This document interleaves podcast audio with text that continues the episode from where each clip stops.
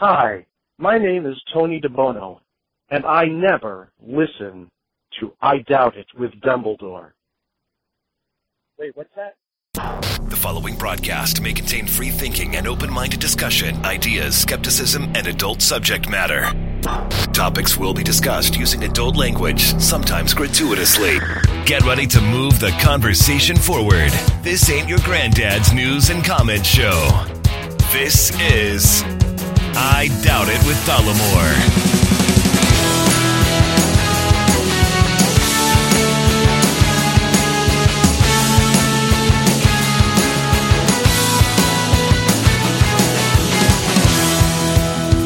Welcome to the show, everybody. Episode 705 of I Doubt It with Dollemore. I am your host, Jesse Dollemore, joined today by the lovely, the talented, scholarly Brittany Page, everybody. So the wire. Wow. You fucking, you did it. You went there. We finished the All wire. right, here's the deal. we finished watching the wire. I'm gonna, it's a moment of sausage being made and, and putting it out there. Just about every show, no. every, er, just about every pre-show begins with, what are we going to talk about for the intro? yeah. Right? I hate talking about this. I yeah. hate it so, much. And, and and I said that the, the the conversation happened. What are we going to talk about this time? And I said, well, why don't we talk about? I went to Costco today, Hmm. and, and and I left having not choked or even physically verbally confronted people who were using their their their required masks Mm-hmm. as a chin strap Yeah. and I left and I was proud of myself. Anyway, mm-hmm. I'm getting into the talking about it. So prior to the starting the show, I said, "Why don't we talk about that?" And you said, "Or the Wire." and I said, "No, no one gives a fuck about the Wire. That's Let's talk about this." And so I introduce you, and you immediately you you you button hook me. because here's the thing. I can't stop thinking about the wire and I, I it took me a long time to watch it and also a long time to get into it. I as we rewatched it, I think I got about halfway through the first season last time we watched it, and I don't know what my deal was that I was just not in a place to mentally accept what I was seeing or something. I don't know. It's unlike any TV show ever made. It's unlike anything I've ever watched. It is easily my favorite show of all time. Has replaced Deadwood, much to the surprise of many of my closest friends. It- that surprises me. and I mean, But it deal the show deals with. I guess we're gonna fucking talk about the wire. The show deals with. You know, why don't you start an offshoot podcast that goes episode tempted. by episode and I'm talks tempted. about? it? Although there already is one, so yeah, I- of I course there is, but this would be different because it would be yours. right. So But listen, th- what I do appreciate about the wire, since we're fucking talking about it, is what I think is is is uh, unique about this show is that it touches on so many things that you're passionate about: poverty, addiction, cycles of poverty, cycles of abuse in, in families. It, it's police brutality. It's just it's everything wrapped into a little very messy bow of of your particular passions, and mm-hmm. I, that's why it's so great. Well, it, it yes, I had someone ask me on Twitter what my favorite seasons were, and boy, as we continue to talk about this, I realize how much this sucks for people who've never watched it. But here we go. um, my favorite seasons are season four and season three, and season four because it focuses on how broken the education system is. Now, this this takes place all within the city of Baltimore, and it goes through the the police corruption. It goes through corruption not just in in police though, in all these different systems. And season four focuses on education, and that really highlights the complication where it relates to solutions to problems like intergenerational trauma and intergenerational patterns of abuse, like you were talking about, um, poverty, and season three because that's when Hamsterdam comes in. And that illustrates how complicated the solutions are to things like drug addiction, but how it's complicated because we're unwilling to try on possible solutions like legalization. And it, it's just, it's so great. We finished the show, and how long did I cry? For how long did I cry? Well, it went on into the next day. I mean, I'm still, it's not as bad as it was, but if I start talking about specific elements of the finale, I will start crying again because you get so attached to some of these characters. And I don't know if it's because of the work that I do um, with the population. And so there's a lot of parallels I can draw between the characters and, and, and people that I've met in person in my career. Um, but it, it was really I'm I'm a better person for having watched it. I genuinely feel that way. And I I love consuming things that create that within Yeah, me, whether sure. it be a podcast, a TV show, a song. And uh, for anyone who hasn't watched it, I would highly recommend it. The music in it is quite dated, I will say that, but other than that, You very, mean- very good. You mean in 2005 they weren't playing songs from 2020? It- it's a weird. It's a criticism you've heard, Yeah. but it's a it's a stupid criticism Well, because what are they gonna do other than play the music from the time that was popular? well, you just get a little refresher of some Ja Rule and Yeah. Anyway, it's it's nice. all right. So here's what I wanted to talk about for the intro. Yeah, how you're not murdering anyone. Let's talk about it. Yeah, that's it. no, no. The other thing is that um, then I feel guilty that I didn't say something.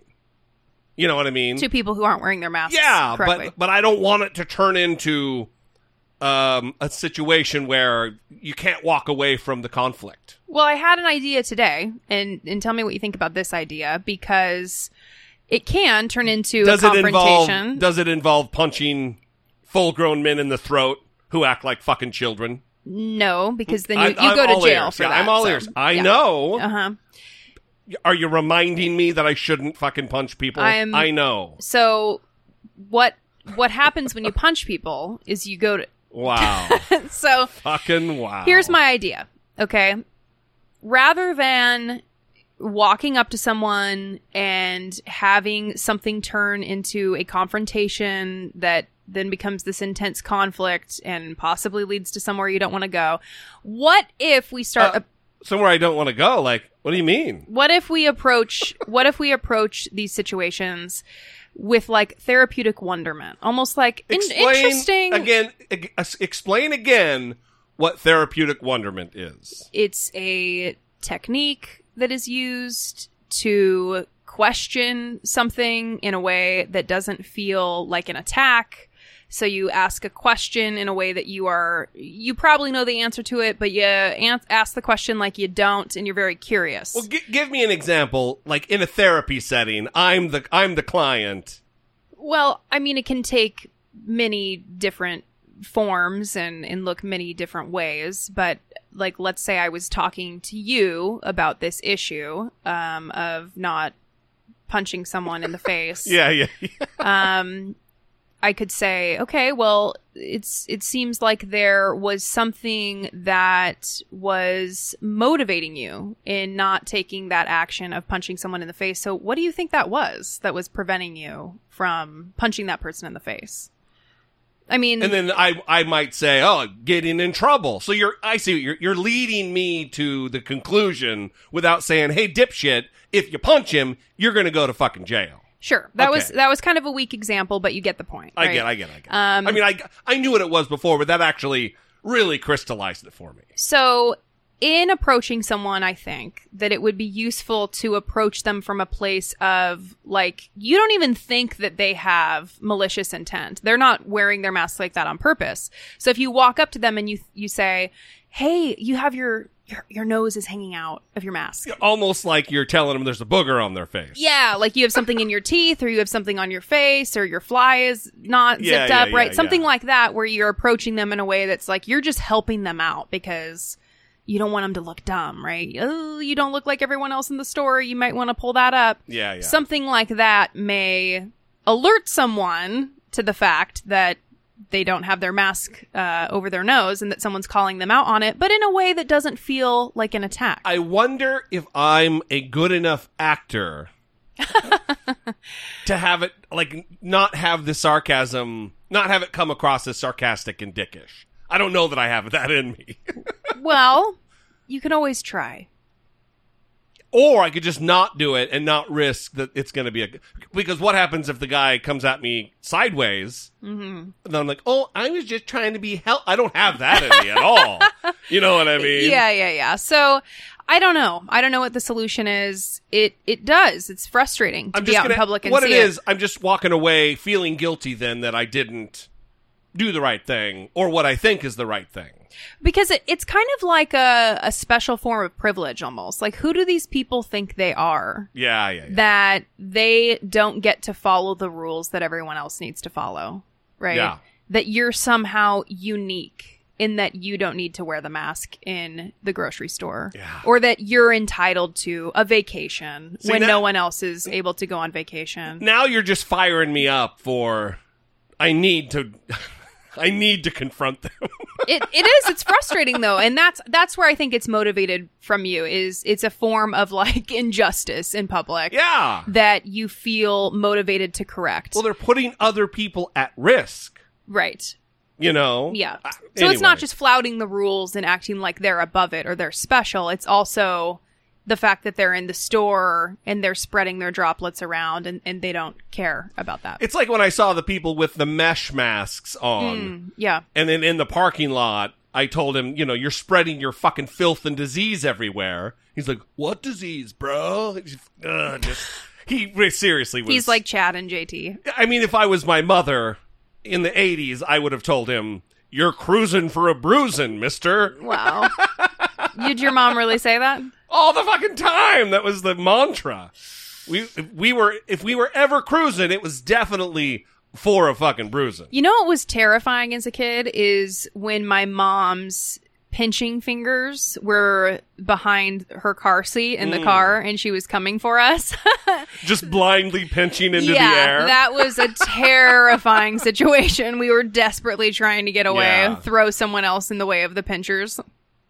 Yeah, we I, we can. This could be another topic, but we we were always in fear of the Hot Wheels racetrack segments that they would hmm. use to spank the shit out of us.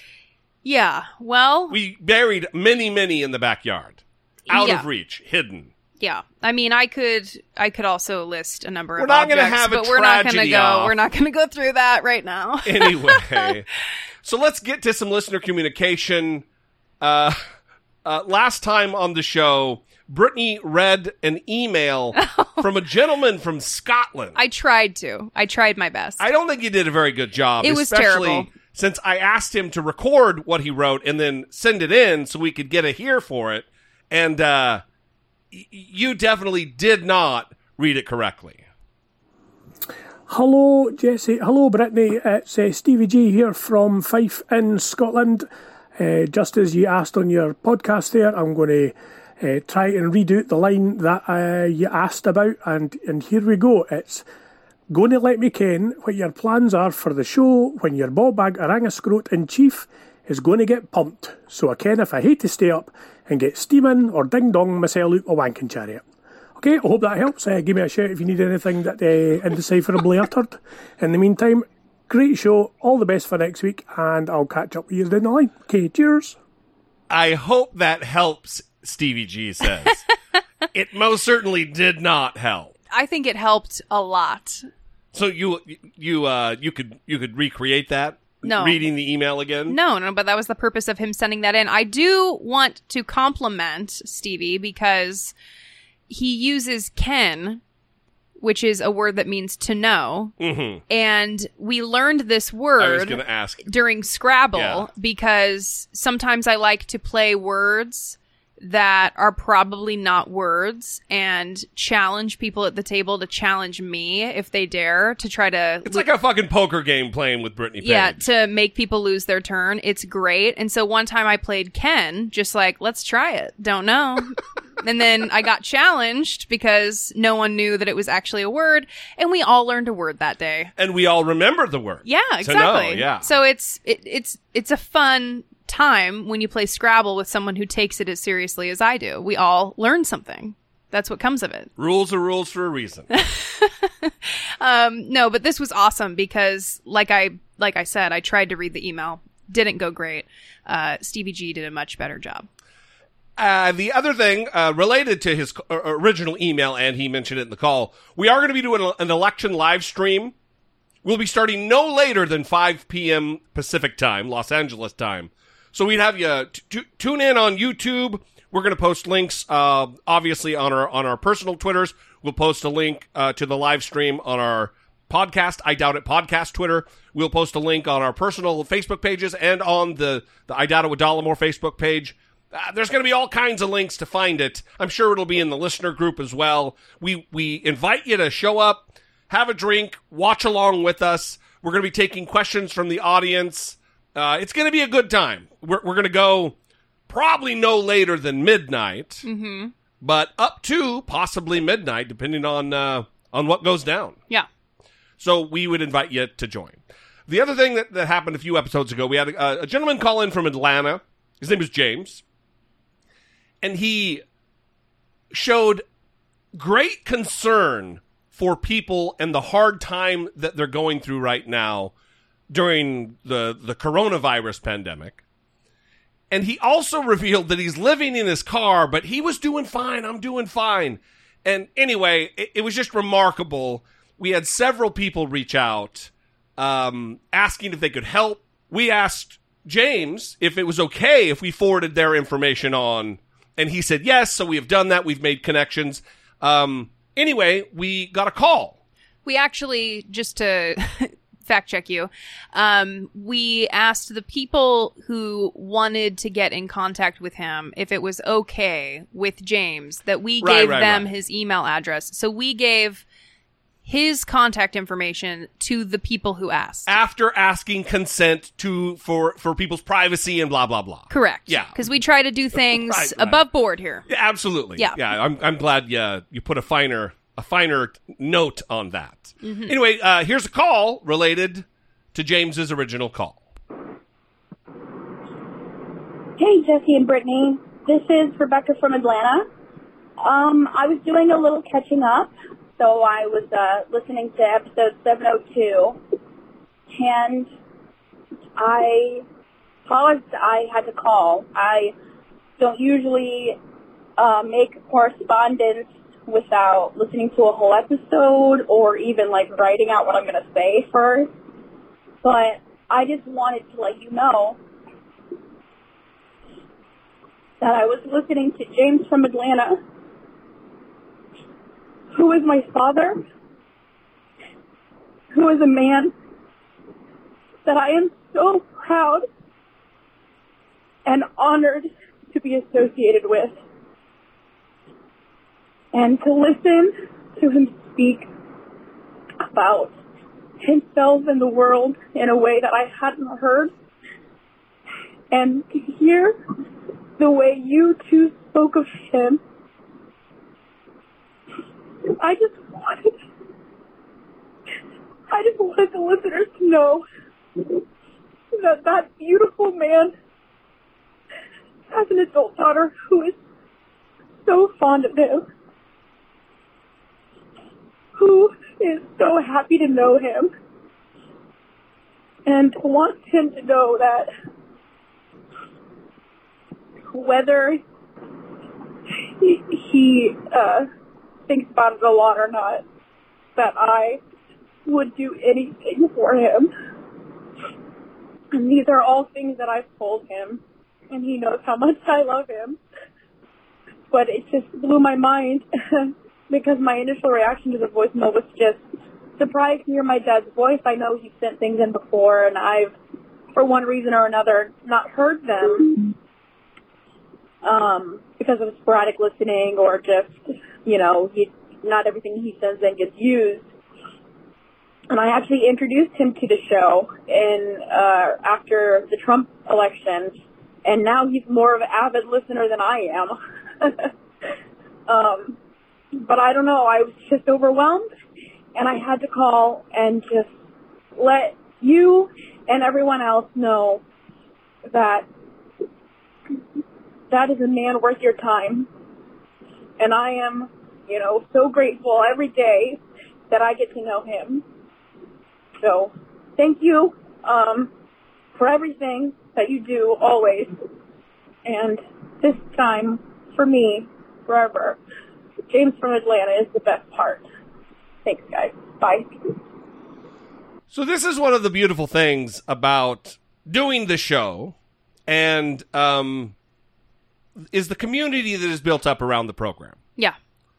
and it is an, an, amazing thing that we, we have a listener call in. Well, first of all, it's an amazing thing that anybody is living in their car, having a rough time financially during this this this crisis that we all face, like so many Americans, and he's thinking about other people. Mm-hmm. It's just a, it's a it's a fundamentally good and decent thing and it's it's awesome that we have listeners who like live. I don't know that that what how close they live to him or what their association is to his geography, but reaching out to say, "Hey, I would like to help this guy."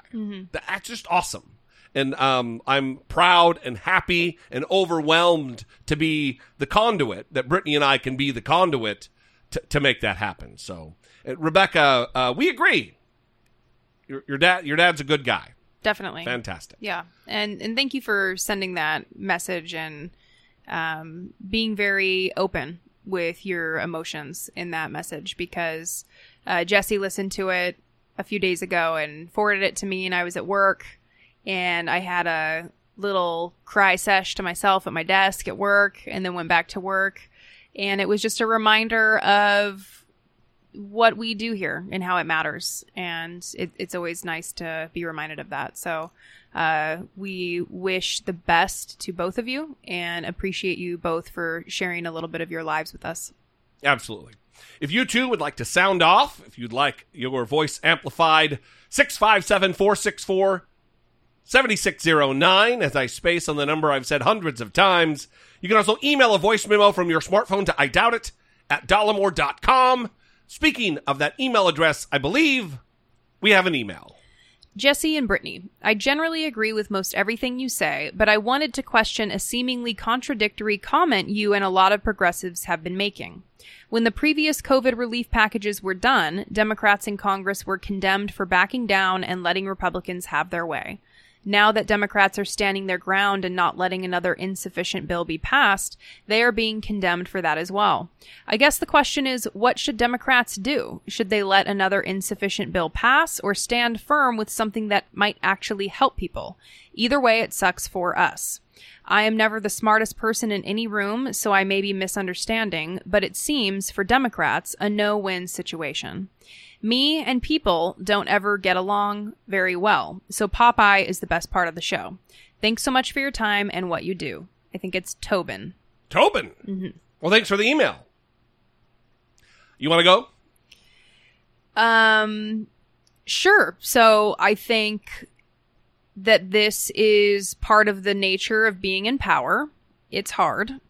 Yeah, right. And- That's why you need to. That's why choosing the right person is so fucking important. And yeah, in some ways, listen, it is a no win situation. Uh, the relief package was not enough. I mean, I think that that is a fact that we can all agree on, especially given what we're seeing related to evictions, um, millions of people having been pushed into poverty during this time. The fact that that six hundred dollar supplemental amount of unemployment from the federal government has sunsetted and not been renewed. Right. Yeah, I mean, it clearly wasn't enough.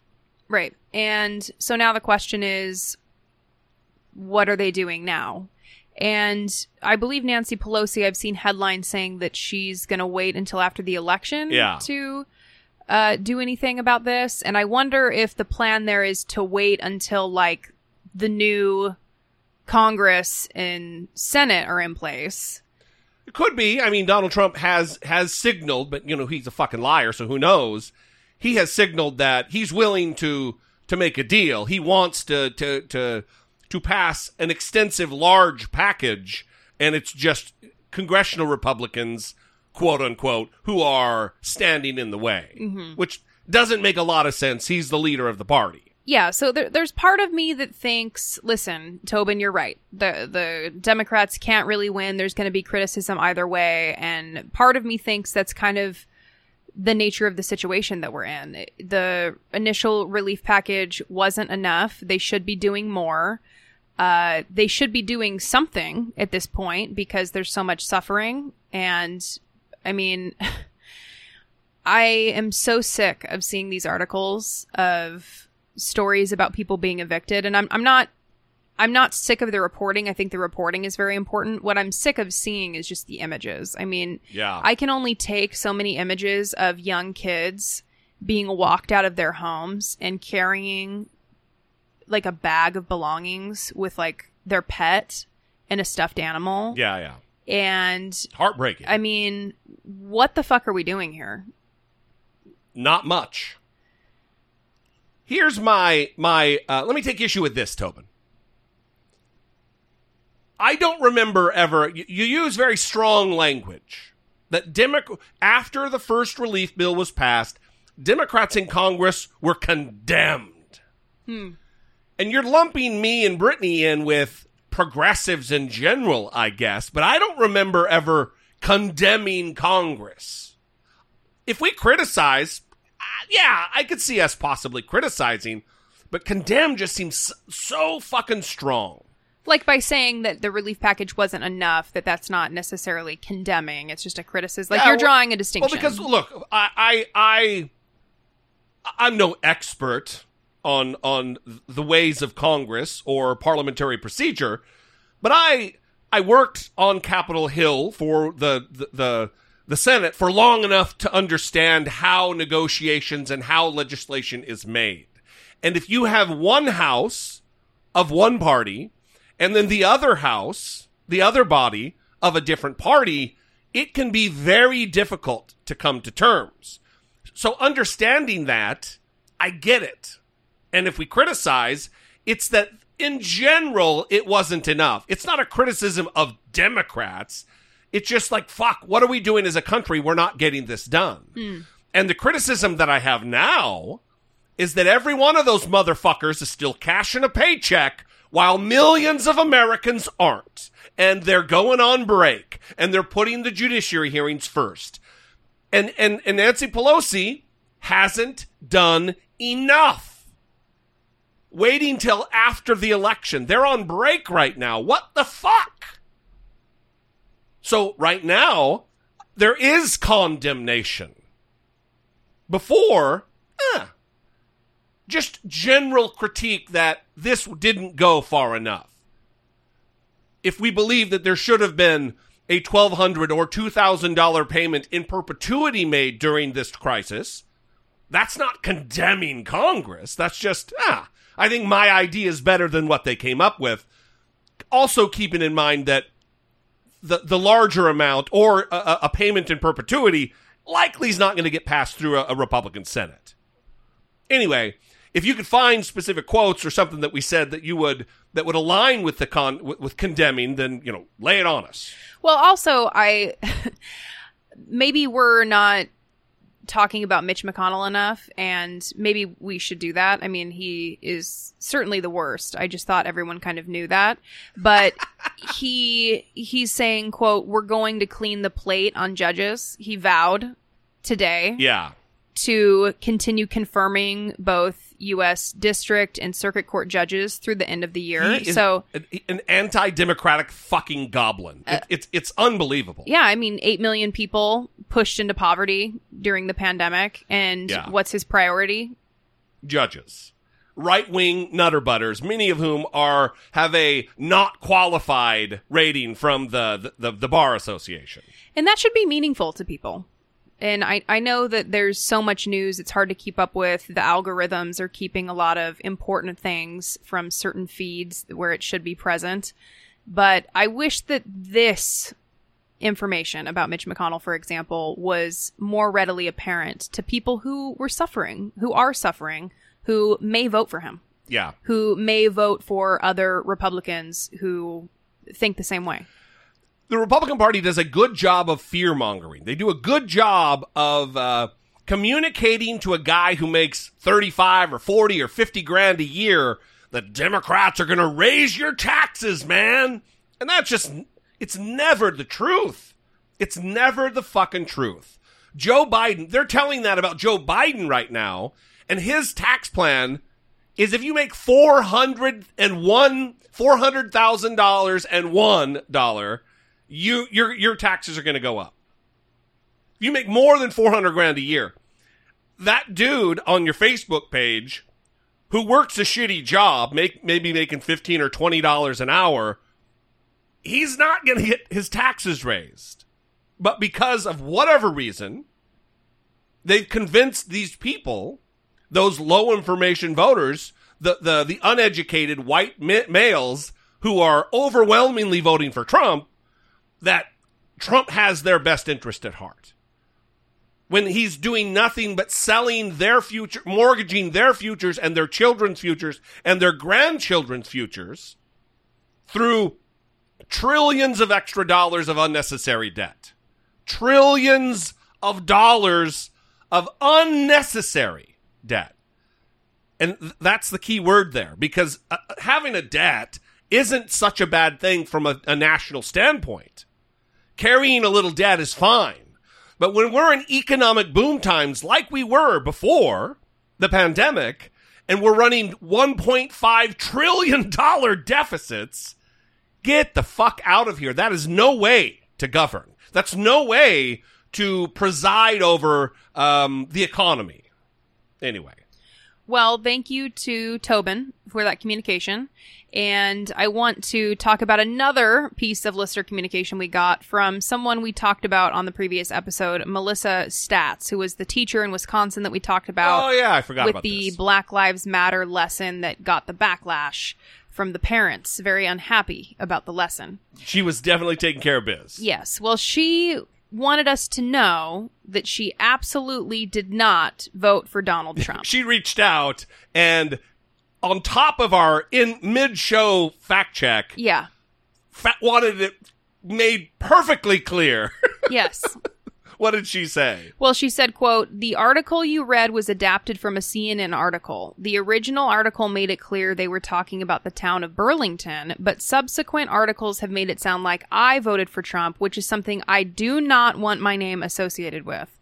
Just had to reach out and clarify for all of your listeners. In solidarity, Melissa. Well, thank you, Melissa, for, for reaching out. Also, thank you for giving me an out on why I read the wrong thing by going into detail about how poorly written the article was. She's she's working real hard to cover for Brittany Page right there. that is a good time. I appreciate it. All right. Like I said, if you'd like to sound off, we'd love to hear from you. 657 464 7609. Of course, you can always email a voice memo from your smartphone or a regular old fashioned email to I doubt it at dollemore.com. Support for I Doubt It with Dollemore comes from generous, engaged, intelligent, and good looking listeners like you by way of Patreon. Your support on Patreon for as little as a dollar a month helps keep the show going and move the conversation forward one podcast at a time. If you would like to join the ever-growing family of supporters, please visit patreon.com slash I Doubt It with Dollemore. We do not have new Patreon supporter names to announce today, but we do have an announcement that our Amazon affiliate oh, account yeah. was officially canceled. so we were warning about this. We got an email from Amazon letting us know that we weren't using it appropriately or whatever. Basically, just means that they didn't want to continue to pay us. So we want to read the email for you. Oh, you have it. Good. I was just looking for it. I'm glad. Effective today, Because th- fuck them, man. Effective today, Amazon is terminating your associate's account as well as the operating agreement that governs it. Link below. Why? We reviewed your account as part of our ongoing monitoring of the Amazon Associates program. During our review, we determined that you are not in compliance with our operating agreement. The violations include the following. We previously issued a non compliance warning regarding your associate's account. You did not respond or come into compliance within the specified time. What's next? You must stop using the content and Amazon marks and promptly remove all links to the Amazon site. Because you are not in compliance with the operating agreement, Amazon will not pay you any outstanding commission income. Please be aware that any other related accounts may be closed without payment of any commission. So they're not only turning the fucking uh, the, the the small commission we made off anyway, turning it off. They're also not paying us the money that we have accrued Right. from from the purchases you guys made. Right. Amazon Fuck Jeff Bezos, man. Amazon reserves all other rights and claims. In limited cases, this closure may be appealable. See appeals help for more information. Fuck you. We're not appealing. Fuck straight off. So, what does this mean? It's time to boycott Amazon, you guys. this is the last straw, okay? How dare you, Amazon? No. Finally crossed a line. It's don't bother with the the dollemore.com slash Amazon. I'm going to take the link off the page. And uh, we used to say if you're going to shop there anyway, because we never, we've been long for many years. We have we have um, couched our promotion of that link with don't shop on Amazon. yeah. But if you're gonna do it, then use the link because then we get a little money and they don't make as much. Right. But, you know, we've never wanted you to shop on Amazon. We shop there as little as we possibly can. Mm-hmm. Um, and then it's just fucking bullshit. So it is what it is. There are other ways to support us. Dollemore.com slash Patreon. Rate and review the show on Amazon. Or on, uh, goddamn, we got Amazon on the brain, Brittany. Rate and review us on Apple Podcasts. Buy merch at dollemore.info. All these ways go a long way to help support and produce this program that you're listening to and that you ostensibly love as much as your children. All right. Moving on.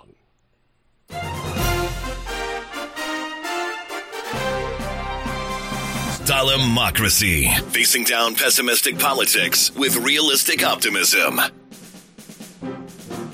So I am beside myself with anticipation of Tuesday, of the election. Because I don't know about you. Maybe I'm alone in this, but I'm real ready for fucking Donald Trump to be gone. Out of office. Now, we're not going to get rid of him. He's still going to be around and be a, a stupid pain in the ass. But he's not going to be governing anymore. If indeed I believe what's going to happen does happen. And I hope that I'm not as wrong as I fucking was in 2016. Yeah. That would be nice. And one of the main reasons that we need to get rid of this goddamn jackass is because of the coronavirus and the way it is being handled from a federal government standpoint. Donald Trump is now out on the campaign trail hosting super spreaders event, which we're going to get to. Day after mul- multiple times a day in some cases. The other day he was in Minnesota and fucking Nebraska and Iowa. He's all over the place. And in every one of these rallies, he is downplaying what is happening with the coronavirus, talking about how we're rounding the corner, we're rounding the turn. All of this is nonsense that normal, rational people who don't wear their masks like a fucking chin strap, they don't believe it. But unfortunately, because it's a virus and it's transmitted like every other virus, it doesn't just transmit from Republican to Republican. If you come in contact with one of these idiots, whether it be a Costco or a grocery store, you're at risk. Listen to Donald Trump from October 26. This is just on Thursday. To shut down the whole country. And we're rounding the turn. You know, all they want to talk about is COVID. By the way, on November 4th, you won't be hearing so much about it. COVID, COVID, COVID. COVID. Today, let's talk about COVID all over Europe, right? Europe spiked. They don't talk about that. Now we're rounding the turn, and we have the vaccines coming out very soon, years ahead of schedule. If he would have done it like he did the H1N1 swine flu, one of the worst handled, that was an epidemic. It was a disaster. He had no idea what the hell he was doing, but you know that. I um Fucking conspiracies constantly. yeah, I'm just I'm to the point where I really can't I can't uh I can't deal with it anymore. I'm I'm really to the point where it it needs to stop. it needs to stop. Yeah, yeah, yeah, yeah. And we just had this conversation in the car because and it was in the car, you guys. It's really important that you know that's where it happened. Um You're giving lots of real good details. yeah. Um so let's say that on November 4th, that's the day, right? Yeah. November 4th, we know that it's Joe Biden. Mhm. We still have from November 4th Yeah. to January what what's the day? January 20th. January 20th. Um what is what's going to happen? in that period of time? What is he going to do I'm glad you brought it up. in that period of time? What what are the things that he's going to say? What is he going to do? I mean, that is a terrifying thought. When he knows that he lost and he knows Yeah. he's on his way out. I mean, he could metaphorically burn the fucking house down. I mean, I'm that thought is terrifying to me, and I hadn't thought of it until today when we talked about it. Yeah, I'm glad you brought it up on the show because it, I think a lot of people, they all they're focused on is November 4th. No, Right. We, all we got to do is get to November 4th. That's what I had been Yeah, focusing and that's on. not the case. We're Yeah. going to have two months of Donald Trump that who fucking knows mm-hmm. w- what could happen in that time. Now, luckily, for some of that time, we're going to have a Democratic, likely have a Democratic House and Senate if things go the way that positive, optimistic Jesse D. Look at you. thinking they're going to go. and just talking about it like it's a fact. It's already happening. Nah, I just yeah, you're right. Fuck, I need to get my shit together, man. No, it's good. It's good. I need. well, no, listen. We all need that We all- optimism. optimism is great, but uh, listen, you got to prepare yourself. We should go into election night thinking Donald Trump is going to win, so it's not as crushing as it was last la- November eighth of 2016, or was it the sixth? Whatever day it was. Mm-hmm. It it could be another one of those just gut punches where the air is sucked out of the fucking room. Yeah. Well, also, so listen to this. He said this at one of his rallies. This is what he said will happen if Biden wins. Quote, you'll have no schools, no graduations, no weddings, no Thanksgiving, no Christmas, no 4th of July, no future. That is what we've been doing. That is Yeah. what has been happening. That's right. that Biden doesn't need to win for that to happen. That has been happening.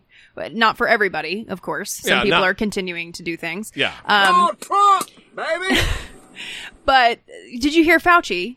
He said that this could be That be. almost sounded like a British accent. Did you hear, did you hear Fauci? He said that this could go on through the end of next year. yeah. And he blamed states for opening up too soon. That's what he said. of course that's the reason. And so this is kind of going back to what I was talking about with my frustration of people because it isn't about people doing what other people can't do. I said that in a way that's dumb.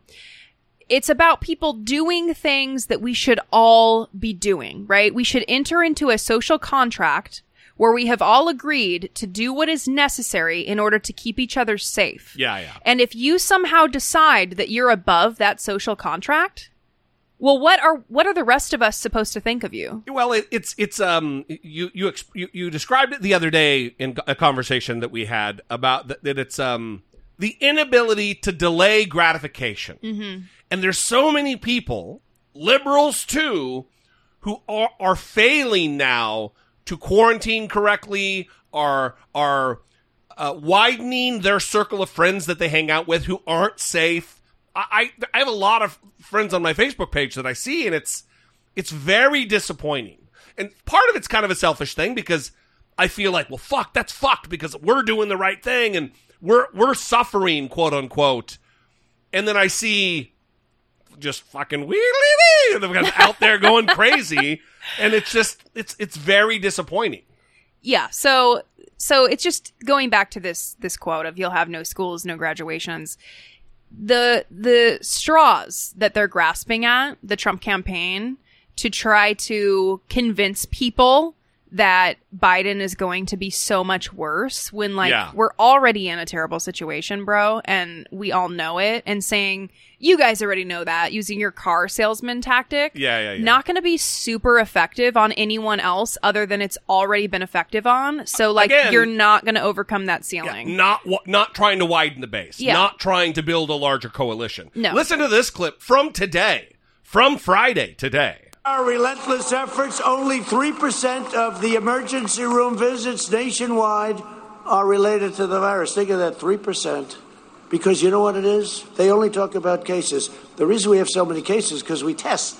If I tested half, you know, they said test, test, test. We test more than any country in the world by far. We have the best tests. These are things that we never even had six months ago.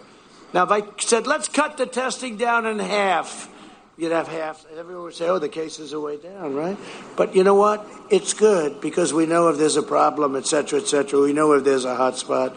But that's exactly what it is. I mean, But what we do and what we've done so well are the therapies. And if you think of it, the fatality rate is down 85% and more now. Think of that.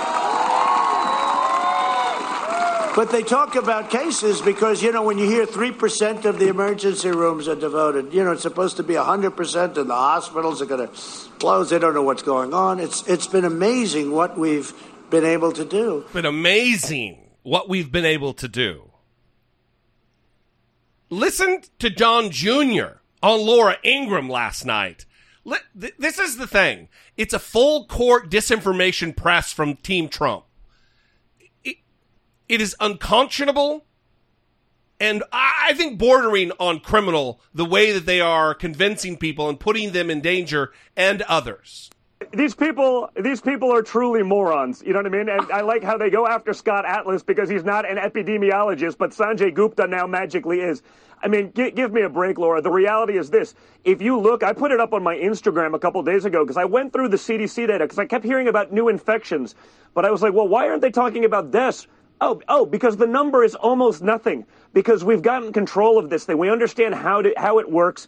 They have the therapeutics to be able to deal with this. If you look at that, look at my Instagram. It's gone to almost nothing.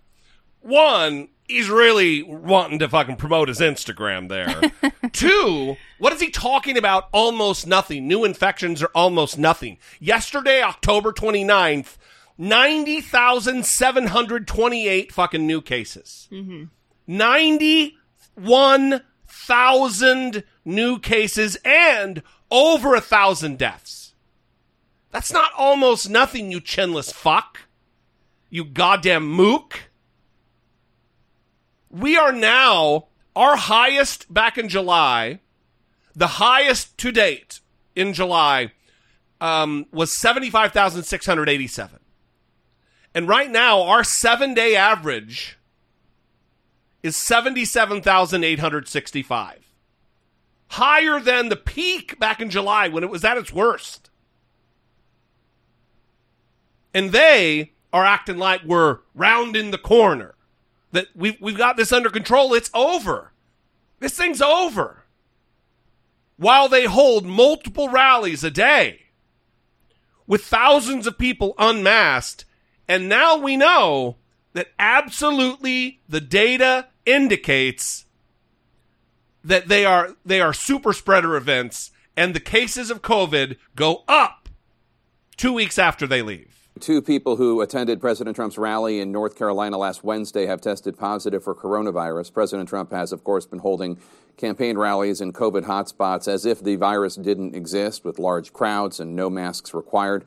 This week alone, President Trump has gathered supporters in New Hampshire, Pennsylvania, Michigan, Wisconsin, Nebraska, Arizona, and today in Florida. And as CNN's Dr. Sanjay Gupta reports for us now, these new cases in North Carolina are hardly an isolated event. All you hear is COVID, COVID, COVID, COVID, COVID. At rallies like this, Dr. Tom Inglesby is less focused on the speaking and more on the crowds of people listening. There seem to be hundreds or thousands of people closely closely standing together for a prolonged period of time without masks, lots of yelling and um, shouting. Inglesby is director for the Center of Health Security at Johns Hopkins, and he's concerned about the rallies. The rallies really do pose high risks for transmission. But I wanted to better understand what that meant. So CNN investigated what happened at 17 recent Trump rallies, specifically looking at infection rates in the counties where the rallies took place four weeks before and four weeks after, and then also comparing them to the corresponding rates at the state level. The results were startling. 82% of the time, the rate of new cases in the county jumped after President Trump's visit. More than half the time, the county rate of new cases grew faster than the state's rate. For example, September 12th, Minden, Nevada. In the month going into that rally, cases had begun to fall. But fast forward four weeks, and the rate of new cases in the county skyrocketed by 225%, far outpacing the 74% increase the state experienced. Or September 18th, Bemidji, Minnesota. Rates of infection were already climbing in the month before the rally.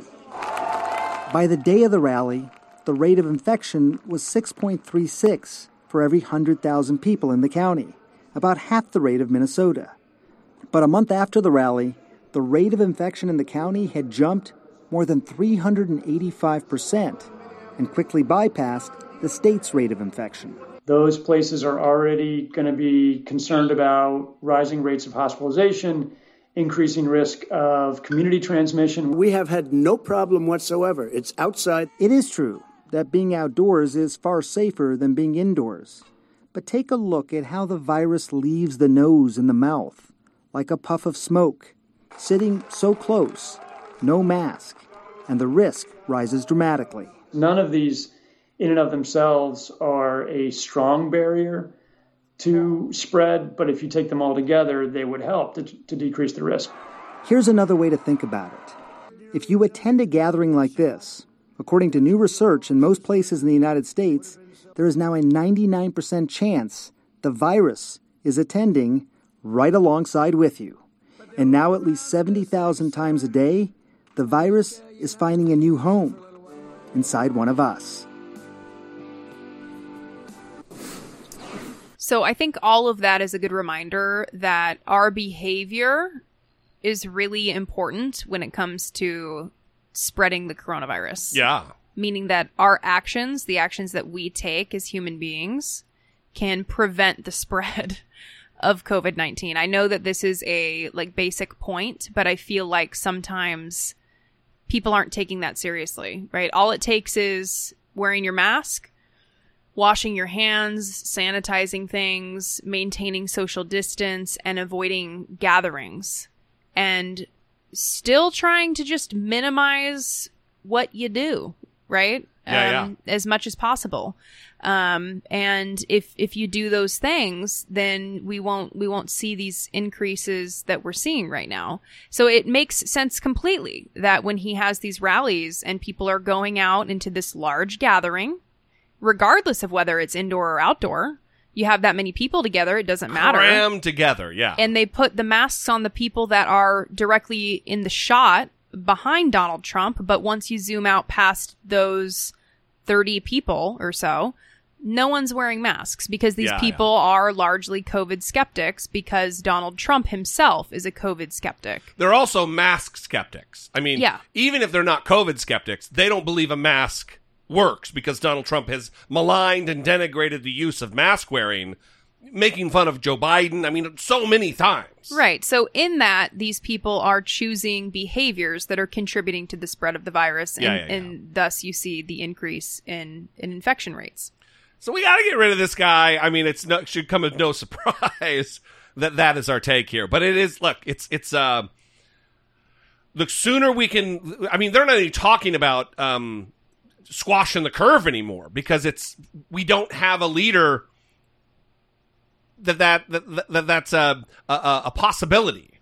They're saying that if 95% of people wear a mask, we we can dramatically lower the number of deaths that we will that we will have take place until New Year. I mean, but no. I've read statistics that it's about 50-50 nationwide. That's bananas.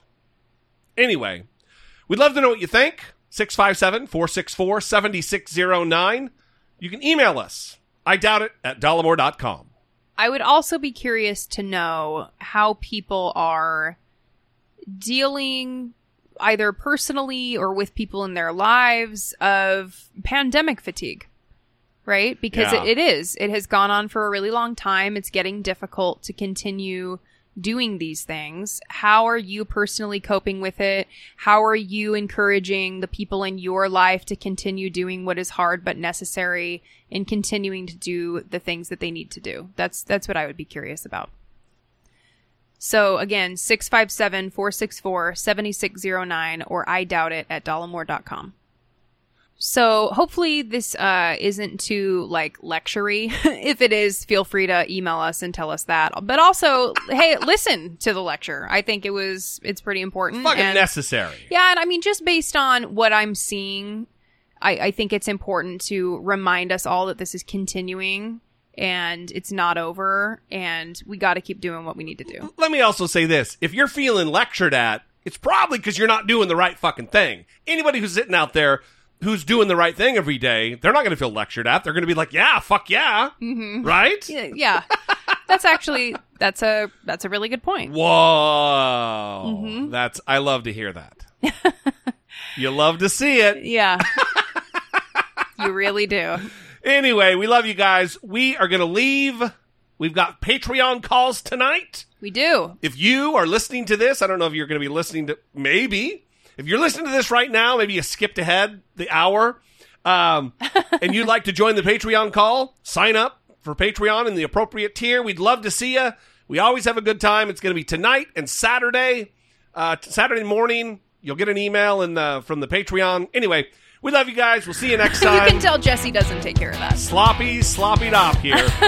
uh, we'll see you next time for Brittany Page. I'm Jesse Dollemore, and this has been I Doubt It.